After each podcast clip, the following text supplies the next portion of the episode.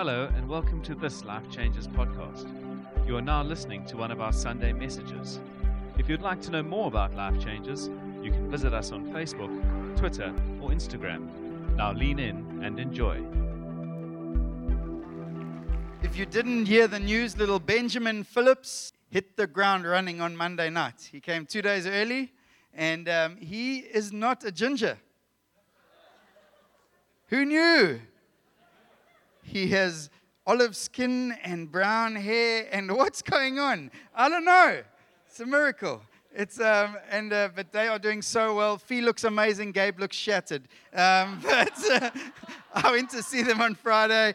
He's not weathering it as well as Fee, but they're having fun, and that's the main thing. And God's been incredibly kind. I, I mean, um, I'm struggling with the fact he's not called Mark. Um, I don't know if I should or but but I'm sure God's in the process somewhere. Anyway, too much messing around. I'm excited for tonight. Can I pray for us? Is that good? Jesus, Holy Spirit, Father, we come tonight. I pray, Holy Spirit, tonight as we read your word, as your word is preached, I pray, show us Jesus.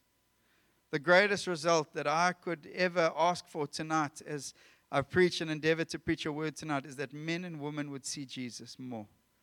I pray as I preach, show me Jesus more, God. I, in everything, show us Jesus. And have your way with us tonight, mighty King. Amen.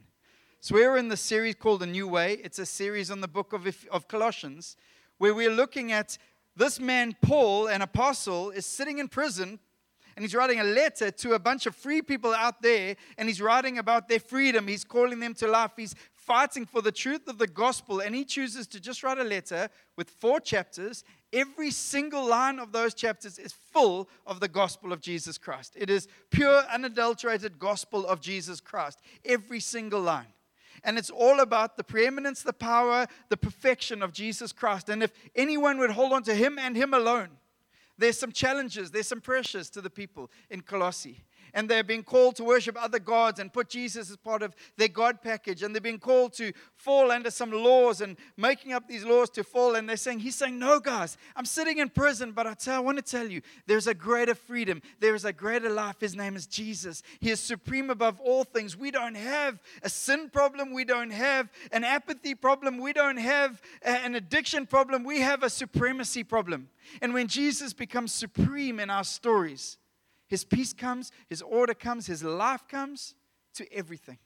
And so that's the book we're in. It's incredible. Tonight, I want to jump ahead a little bit as this amazing man spends a whole chapter one speaking about the supremacy of Jesus Christ. And then he continues to carry on in chapter two. He speaks about the sufficiency of what it means to walk with Jesus as supreme in our life. He positions it that way. In chapter 3, he changes tack a little bit. He spends three verses talking about our identity in Christ again, which he's done in chapter 1. He does it again in chapter 2, and he speaks about our identity in Christ, and then he calls it to what it means to represent. I mean, in the old days, it would be like a gangster represent. Some of you aren't as hip, as lit as me. Or is it drip? Drip. I got taught a new a drip. Nathan told me last night my jeans were drip. I don't know what drip is. It's overflowing, apparently. That's how it got explained to me. But before I read the scripture, I, actually, let's read the scripture. I feel like that's essential tonight. Verse chapter 1, Colossians 3. Let's read together. We'll put on the screen. If you have your Bible, you can read with me. Since then you have been raised with Christ, set your heart on things above, where Christ is seated at the right hand of God. Set your minds on things above, not on earthly things. For you died, and your life is now hidden with Christ in God. When Christ, who is your life, appears, then you will also be with him in glory. Put to death, therefore, whatever belongs to your earthly nature sexual immorality, impurity, lust, evil desires, and greed, which is idolatry. Because of these, the wrath of God is coming. You used to walk in these ways in the life you once lived, but now you must also rid yourselves of all such things as these anger, rage, malice, slander, and filthy language from your lips. Do not lie to each other, since you have taken off your old self with its practices and have put on the new self, which is being renewed in knowledge in the image of, of its Creator. Here there is no Gentile or Jew, circumcised or uncircumcised, barbarian, Scythian, slave or free but Christ is all and in, is in all. Therefore, As God's chosen people, holy and dearly loved, clothe yourselves with compassion, kindness, humility, gentleness, and patience. Bear with one another and forgive one another if any of you has any grievance against someone. Forgive as the Lord forgave you. And over all these virtues, put on love, which binds them all together in perfect unity. Let the peace of Christ rule in your hearts, since as members of one body you were called to peace. And be thankful. Let the message of Christ dwell among you richly as you teach and admonish one another with all wisdom through psalms, hymns, and songs from the Spirit, singing to God with gratitude in all your hearts. And whatever you do, whether in word or deed, do it in all the na- it, do it all in the name of the Lord Jesus Christ, giving thanks to God the Father through him. I haven't struggled to read a section of scripture so much in a couple of years. I don't know what's happening there. I'm excited for tonight. Come on, thank you, Brett. Yesterday morning, we decided to sleep in a bit, which, if you're in my house, means six o'clock. So you're just enjoying a sleep in. But it was horrendous because at about 10 past six, we had three rhinos into our house. True story. Rhinos just bashing everything around. I, just heard next minute, my wife and I would hear, ba, ba, ba. We're like, what is going on? So I did the honorable thing and asked my wife to go downstairs to see what was happening. Obviously, that's the right thing to do. To which I realized it wasn't rhinos at all. It wasn't wild animals. It wasn't um, invaders from another land. Just three boys called Judah, Ben, and Daniel. Just three little boys making a noise you cannot believe. And what they were doing is they were standing on a piece of furniture we have next to our TV and decided to make an obstacle course because they'd been watching obstacle courses on TV. And they decided to jump from this piece of furniture, which was about this high, onto my lazy boy. Did I say that right? My lazy boy. Let me say it one more time because my lazy boy, they are jumping onto the lazy boy. It is smashing against the back wall. It sounds like rhinos have entered our house. Then they are running all around and they have gone absolutely off their minds. They weren't acting like little Van Pletzen boys. Obviously. They'd gone nuts. They weren't representing our household. In that moment, it's like they had become something else. Their identity had changed. They turned into wild animals, chimpanzees swinging from tree to tree. It's like they'd totally forgotten who they were. And in forgetting who they were, they were doing what we don't do as Van Pletzens. We don't climb furniture and jump across four feet of tiles to land on a lazy boy that is precious to dad. We don't do that. See, there was a identity issue going on in my children because they thought they'd become chimpanzees and would go wild. And then there was a, re- a resultant representing issue because we don't do that. It's a simple conversation. We don't do that. See, sometimes in our houses we get identities, and, and when you get an identity, there's a resultant representation to that identity. Some families, I, I, was saying, in some families, it would sit down and, and prayer is not just a normal prayer. In Lee's house, obviously being a psalmist, a singer, a, a, a lover of worship, they sit down and they, they don't sing like, Thank you, Father, for our food. It's like, Thank you, Father, for, I mean, to be a part of the lovey household, you've got to serenade like prayer. It's not even just, this is grace, but we're going to sing it because he's representing the family. Am I right, Lee? Obviously. Represent. You don't just, in my house, to represent means you don't jump or furniture onto other furniture to turn other furniture into obstacle courses you can destroy a house at six in the morning. It was a representative issue, but the challenges Paul is writing in the scripture is saying, guys, there's this identity in Christ. In verses 1 to 4, he deals with our identity in Christ, and then he starts jumping into big things like sexual immorality and anger and malice and rage, and he says, that's not representing what Jesus has done. But he takes the whole of chapter 1, the whole of chapter 2, and the start of chapter 3, presenting Jesus the whole way. And then he doesn't say, don't do this, don't do this. He says, just guys, that's not representing. And sometimes we have those conversations in houses.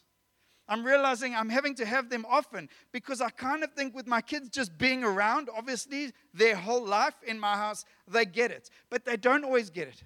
They don't always know what it is to represent in this household. There's some things as Van Pletzens we do and we don't do. And some of those things are underpinned by a whole bunch of things called identity. And there's a whole bunch of things in our world that's looking to establish identities in you and I. Our culture is looking to establish identities in us that would maybe take us on different voices, maybe different journeys to what a Jesus identity would. There's our career. And I've seen people who've walked lines and worship Jesus line get into a career and how a career can totally sidetrack and like you become a different person. Anyone else seen that? Or is it just me? It's like, wow, at the knees of success and at the knees of things that God has given and good things, we become something else and we start representing almost a different household. Paul's dealing with that. He's saying peer groups and status and, and, and, and our past, our past that starts dictating what our future should look like. There is an issue, and Paul addresses, it, says, in everything and all things, he's writing this book to the believers. He's not writing this to the world. He's writing this to the believers of Jesus Christ in a place called Colossae. So he writes, like he writes to us in Cape Town, at this time, I need you to get your identity in Jesus so that you can represent Him to a world that's desperately, desperately, desperately looking for Him. They're not looking for the church on how to do meetings and where should you place lights and what harmony should we sing. They're looking for something that this world cannot offer. The supreme one, Jesus.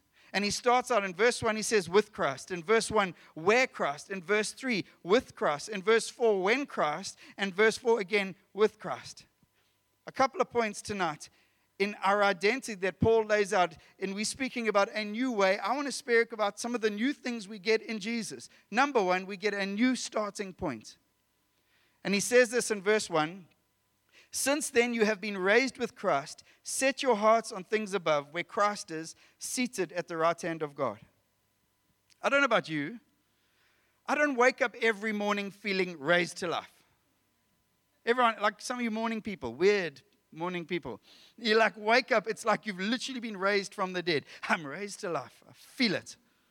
I don't know about you, but I don't feel that every morning. Paul's writing to us and he says, There's a couple of things I need you to get because you're not always going to feel it. And he's writing to a world where actually Gnosticism is breaking in and people are going about it's actually not just about Jesus and what he's done. You need to have higher knowledge. And once you've entered into the third, fourth, seventh, twelfth heaven, you'll then be fully achieved and fully. No, he's saying, guys, rubbish. I want you to get some stuff about your identity. I want you to get it deep down inside so it starts allowing you to represent. Number one, it's done. You have been raised. It's not present tense, it's not still happening. It's not one day when you are big and have gone to church 400 times and, and, and got like attendance merits. Then, no, you have been raised when? When you've been touched by the blood of Jesus. Full stop. We got to get it.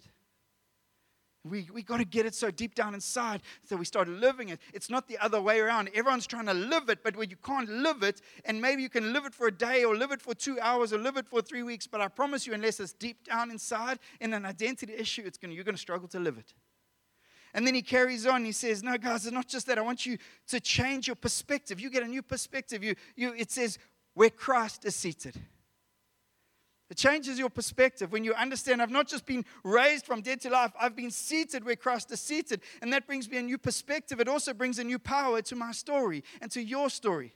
A seat of authority where Jesus is seated on the right hand of the Father. He says, You get raised with Him and you get seated with Him in a position of authority and power. Now, it, again, does it feel like it every day? When people, you're cutting you off in traffic and you can do nothing about it. Doesn't feel like it. When your kids have got fevers and it's going all wrong and you're going, This isn't how I planned the day, it doesn't feel like it. But Paul's saying, Guys, I'm writing to you from prison. Not because someone told me to, not because it's going to get me out of prison. I'm just writing because I'm fighting for your freedom. I'm fighting for the life that God has given to you. I'm fighting so that the church would represent Him well. And I'm writing to you to tell you it's done. You've got a new perspective, and there's a new power available to you. Why? Because He is seated on His throne. He's again presenting Jesus. And so the church becomes this powered up people, and he's writing, he's saying, guys, forget the fact that I'm in prison. I might be in the least power of authority in this world. It's like, what can you do from prison? It doesn't matter what it looks like on this earth. In Christ, I'm seated with him. And then he continues, says, actually, you don't just get that, you get a new focus. He starts in verse 2, he says, Set your minds on things above, not on earthly things. How, how do we grow? How do we move forward? If you read any leadership guy of our world or big writers or authors, they'll tell you you need focus in this life. And I would present to you that even if you think you don't have focus, you're focusing on something. You're moving towards something. There is a journey going on, even if it's not an intentional one. Paul is writing, he's saying, Guys, I'm calling you to a focus at this time church in Colossae, there's a big story called the gospel of Jesus Christ. And it's all in him and it's all about him. And I'm not writing to you to sort out all the issues in the church. I'm writing because there's a bigger story here. It's bigger than your broken. It says every life has focus. He's calling them that. And the Passion translates and writes that same scripture this way. It says, Yes, feast on all the treasures of the heavenly realm and fill your thoughts with heavenly realities and not with the distractions of the natural realm. Ooh, Mark. Whoa. Realms. Like, I'm not that deep a Christian. And the heavenly realm and the earthly realm. And no, the day you were touched by the blood of Jesus, you become alive to the fact that there are the realms of heaven and there's the realm of earth. And that's why I pray to a Father in heaven because I art on earth and we become alive to these things and to stay ignorant of those things is to deny the authority that He's called us to carry in those realms and to understand that there's battles going on in those realms. What do I mean? What does that impact? Well, I would say that all earthly things, he says, take your eyes off earthly things because earthly things keep bringing us bound to earth and keep getting us smaller. A focus on more money in your life won't bring you to a bigger world, it'll make you smaller, I promise you is focus on, I'm just going to focus on my kids, my relationship, my, my dynamics, and my selfish word. All that does is makes my world smaller. But when I focus on Jesus, it pulls me into salvation, which comes from the root word yasa, which means a spacious place. The essence of salvation is a spaciousness that comes to every part of our world. It's a spiritual thing, it's a heavenly realms thing. We get pulled into it. Why? Because of eyes fixed on Jesus. Oh, Mark, you've been saying this for weeks and it's Jesus, Jesus, Jesus. Yes, it's Jesus, Jesus. There's nothing else. There's nothing else. It's all we have, church, is Jesus. Oh, but it's glorious and He is glorious. But it's an amazing thing. I don't know how many of you have ever made concrete. Any concrete mixes in the house? I've tried it a few times, got it right once or twice. It's hard to get it good. And so you keep mixing and you check the concrete powder and there's water and you add water and you mix. But if you want to keep using that concrete, you keep adding water. And as long as you're adding water before it sets, it's okay. And you can pull your foot out. Obviously, this never happened to me as a child. And, and, but there comes a time when your foot's in there and it sets. Just hypothetically, obviously. And, um, and, and, and then you realize that trying to add water after it's set doesn't help. It, it doesn't bring your foot out, it doesn't set you free. You have to take a hammer, theoretically, to that concrete and break your foot out. What does he say? He says, set. Set your mind. It means actually you can add water so long you can kind of keep it loose and you can try figure it, but there's got to come a moment as a believer where you have to set your mind on Jesus means nothing else you add, nothing that can be thrown into the mix, nothing that come on top of that, unless it is a big heavy brick that breaks it apart. Nothing that comes into the story can break off the truth that Jesus is the cornerstone. Jesus is the everything. Jesus is everything. He says, Church, I'm sitting in prison. They're not feeding me very well. It's not super comfortable. This isn't where I want to be, but I promise you, Jesus is worth it. I'm calling you to set your mind on Jesus. Fix your gaze on Jesus. It's an incredible challenge. And I, I love it from Hebrews 12. We get all the, the, the, the fathers of our faith, and they call us the stories. It says, Therefore, since you are surrounded by such a great cloud of witnesses, let us throw off everything that hinders. Just throw it off. Throw it off. And the sin that so easily entangles, and let us run with perseverance the race marks out for us. How? Fixing our eyes on Jesus, the author, the perfecter, the pioneer of our faith. It's the only way. Oh, someone gave me 12 steps at church. And if I wake up at quarter to six earlier than the guy next door and I just pray for 10 minutes, and then if I just don't eat something and then I, no rubbish. Rubbish. Jesus. Fix your eyes on Jesus. Allow his kingship to come upon your life. And the starting point of healing and wholeness is look at him. And the continuation of that freedom is look at him. And the life that he wants to give is just fix your eyes on him. The decisions the world cannot help with, and you don't know where to go, look at him. Apostle Paul carries on in verse 3. He says, For you died, and your life is now hidden with Christ in God. Number three, in this new life, we get a new story. He says, You died. Say after me, I'm dead. That's what Paul's saying. He says, You died. Dead, dead, dead. You are dead. And then Jesus breaks in. And the mystery of the gospel and the mystery of his blood and the, the beauty of his perfection in all things says, Now I'm not just going to bring you to life, I'm going to hide you in Christ. Oh, and to get to you, they got to get through me. I'm going to bring you alive, but I'm not just going to bring you alive to be the same. I'm going to hide you in Jesus. See, here's the first truth. We are dead men and women walking, but alive in Christ and alive to the things of heaven that we were never alive to before. That's why heavenly realms become a thing.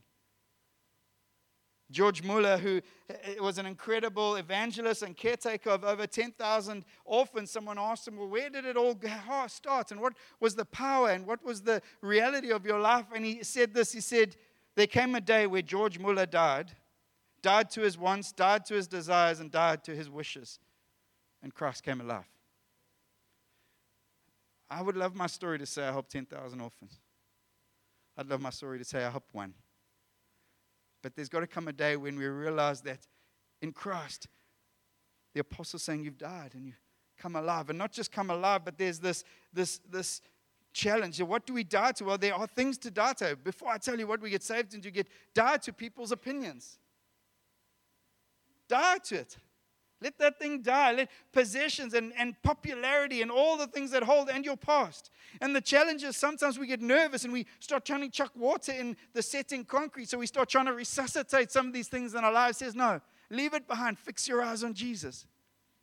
Repentance is not this, oh, I've got to break that off me. Repentance is just putting your eyes on Jesus and it falls off. That's what happens. It's a changing, a fixing an eyes, a setting my gaze upon Jesus, turning 180 degrees and saying, There's something better. His name is Jesus.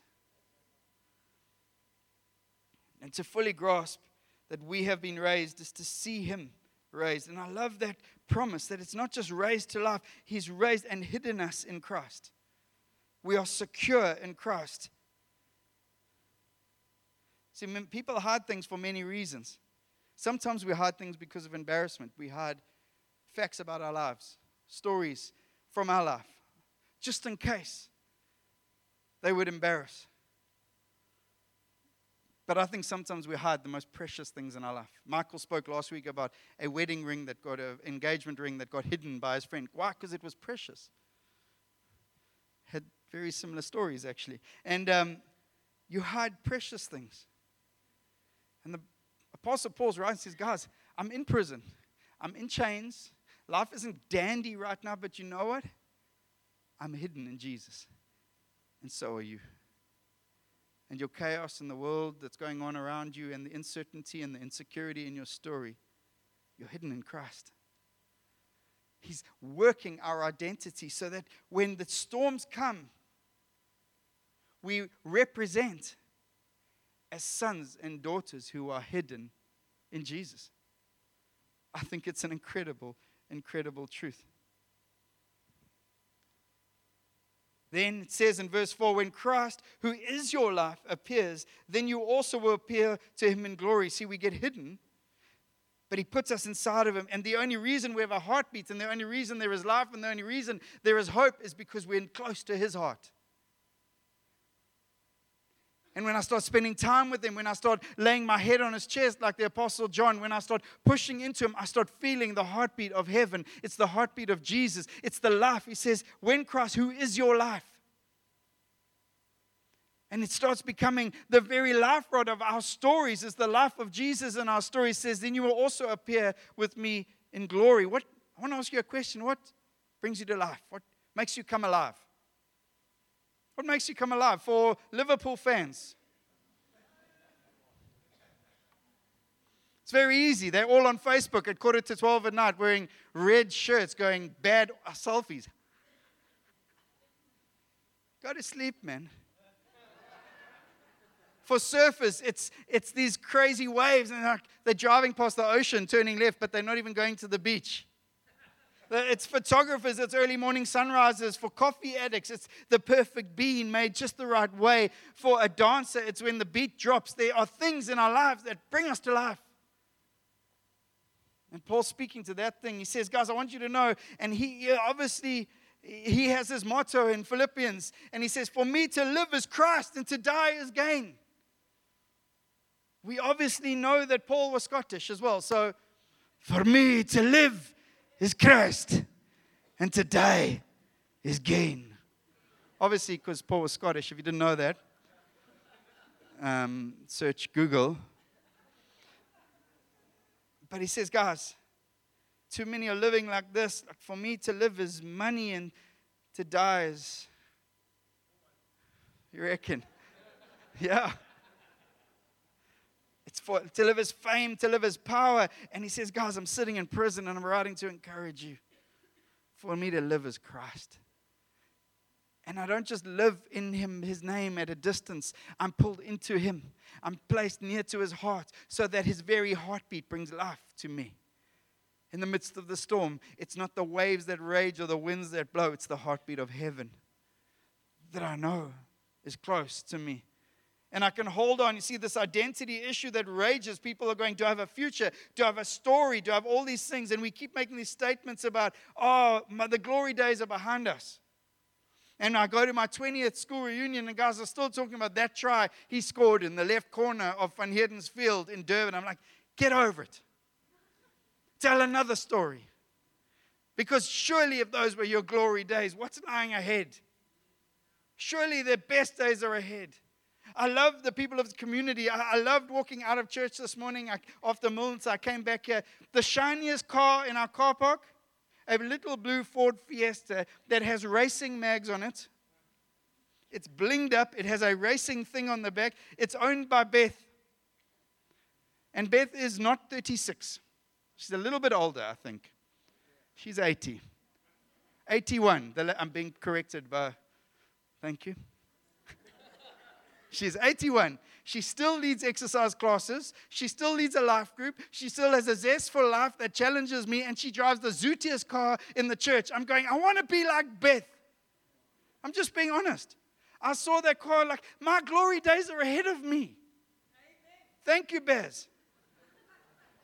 It's, it's, it's, we tell stories of our past, and my glory days are ahead of me. Why? Because there's a promise in who Jesus is and who's coming back. That's why we get stoked when we sing the old hymns. And we start singing, When Christ shall come with shouts of acclamation, and our hearts begin to soar and we begin pulled into a bigger story. It's because there's a revelation that in His glorification, when He rises, I rise. And though I might be down today, there will be a day that is coming where He will rise and I will rise with Him. Why? Because I'm hidden in Him. And you've got to get through Him to get to me. And man will try to get his hands on you, and circumstances will try to get their hands on you, and everything will try to get their hands on you. But there's only one fingerprint that determines my life and my identity and who I will represent. It is the blood of Jesus. And Paul's preaching from a prison. He's saying, Guys, I need you to get this. I need you to get it to a point that you get it. That it's not emotions and whether you wake up feeling risen or not. That you know we are believers. And what we believe is important because right believing determines right living. It doesn't happen the other way around. Well, if I just live it, I'll eventually believe it. No, orthodoxy leads to orthopraxy, which means that right believing leads us to right living. And I love the fact that only then he starts to say, okay, now, I'm going to call you to represent. He's worked so hard on their identity. See, because too often we call people to standards that we can't call them to because they don't know who they are. My five year old, my eight year old, my 10 year old, I can keep calling them to things, but they're still on a journey of finding out who they are. I have to have grace for that. There's age appropriate parenting, and parenting is the toughest thing in the world.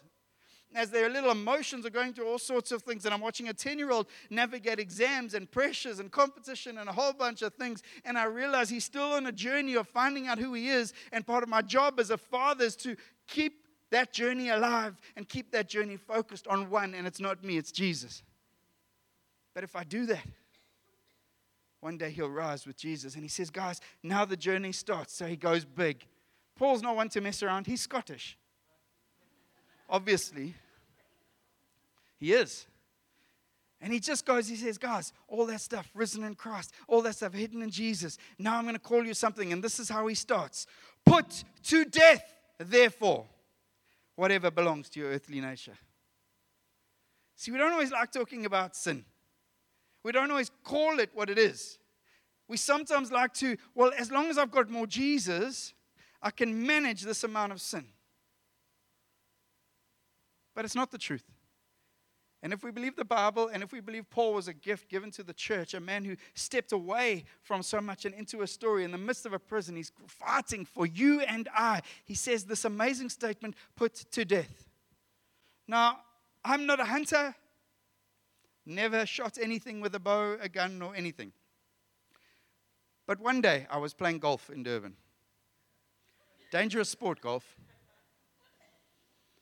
Picked up my driver, 16th hole, Royal Durban, narrow fairway. Hits it as hard as I could, and the ball flew. Began to draw, missed the fairway, and landed on the neck of a heron. Didn't hit the ground first, didn't touch it, hit the neck of a heron, and I thought that's tickets. So now we walk up there, and I'm, I'm devastated. I'm going to raise this thing from the dead, not quite sure. If you're an animal lover, just stay with me, just breathe. Just go like this. It's okay, it's part of the natural process. But I get there, it's not dead. It's attempting, its neck is broken because the ball hit it on the neck. Its head is hanging down and it's attempting to walk around. Now, my mate, Kent, not quite sure what he did when he worked in the Middle East. Afterwards, I was convinced he was an assassin because he said, We can't leave it like this. I'm like, What do you want me to do? I can't do anything. I'm devastated. This is ruining my round. So my mate Kent takes responsibility because I chickened out and I just wasn't keen. He takes a 7 iron. I remember it was a 7 iron. And the course was a bit waterlogged. And he takes a 7 iron. Some of stay with me, it's okay, it's a good story. And he he begins to drown this animal because its neck is broken, its body's trying to and he drowns this animal. He puts it to death.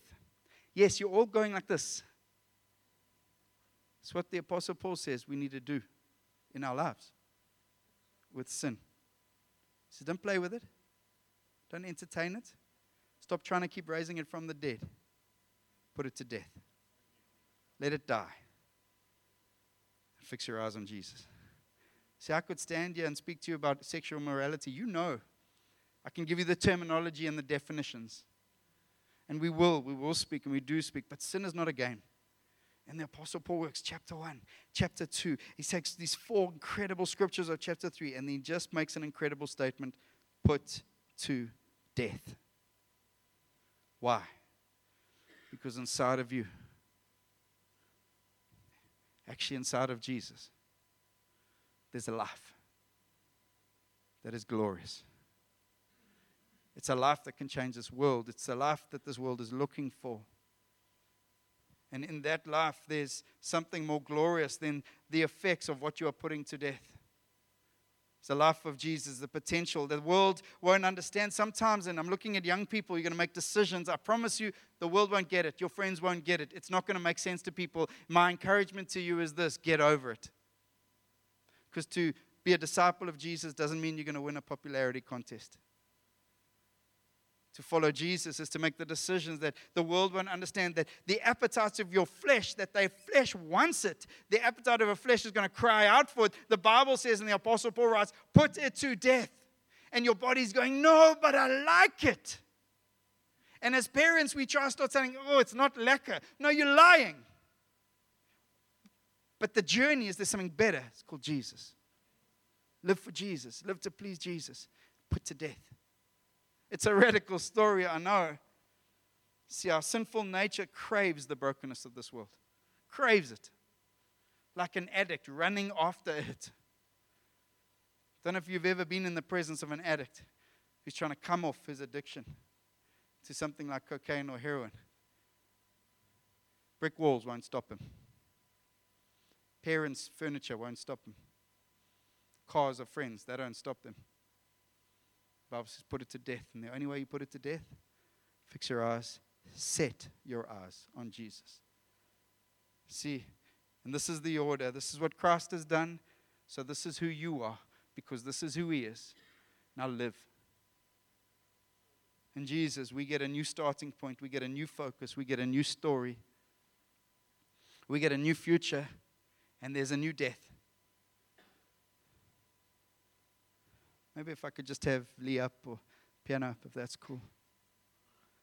I want to land here because if we read Colossians anything other than the appeal of a man, a man who was the worst of legalists, the worst of sinners, the best in his field, sitting in chains, and he's writing for your freedom and my freedom. If we don't see it as that, we miss the beauty of the gospel.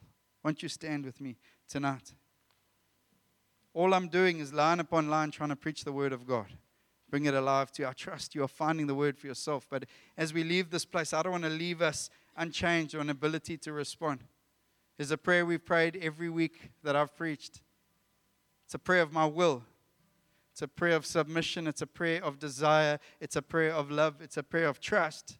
And it's just this Jesus be my Lord. Jesus be my King. Jesus be my everything. It's a radical prayer.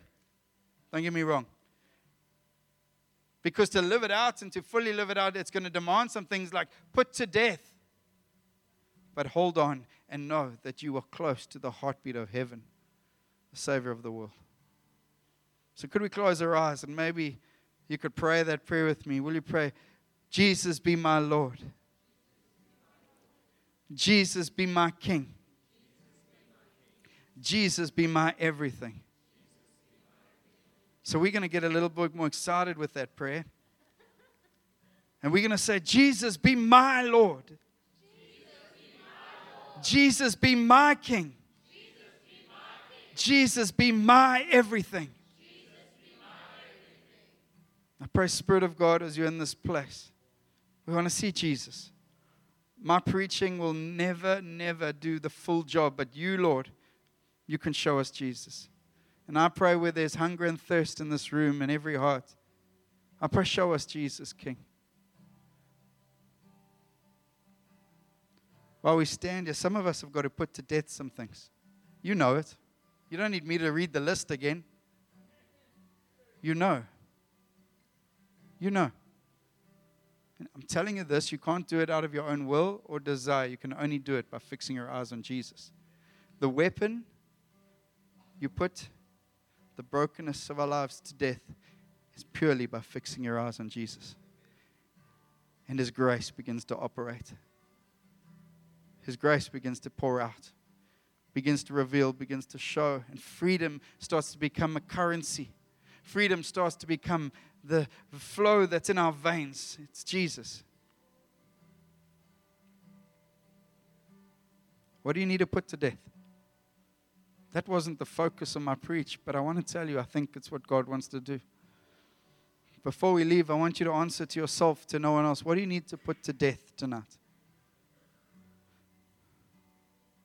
What are the, the mountains, the cycles in your life that are holding you back? What do you need to put to death?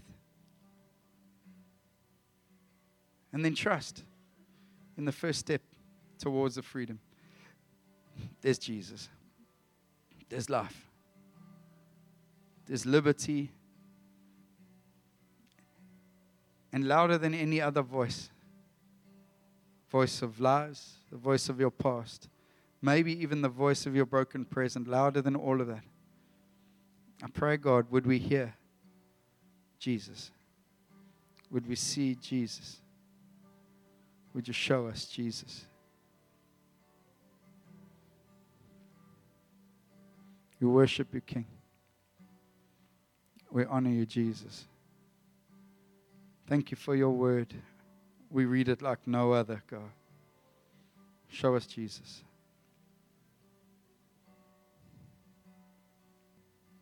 Can we pray that one more time? Jesus, be my Lord. Jesus, be my King. Jesus, be my everything. Amen.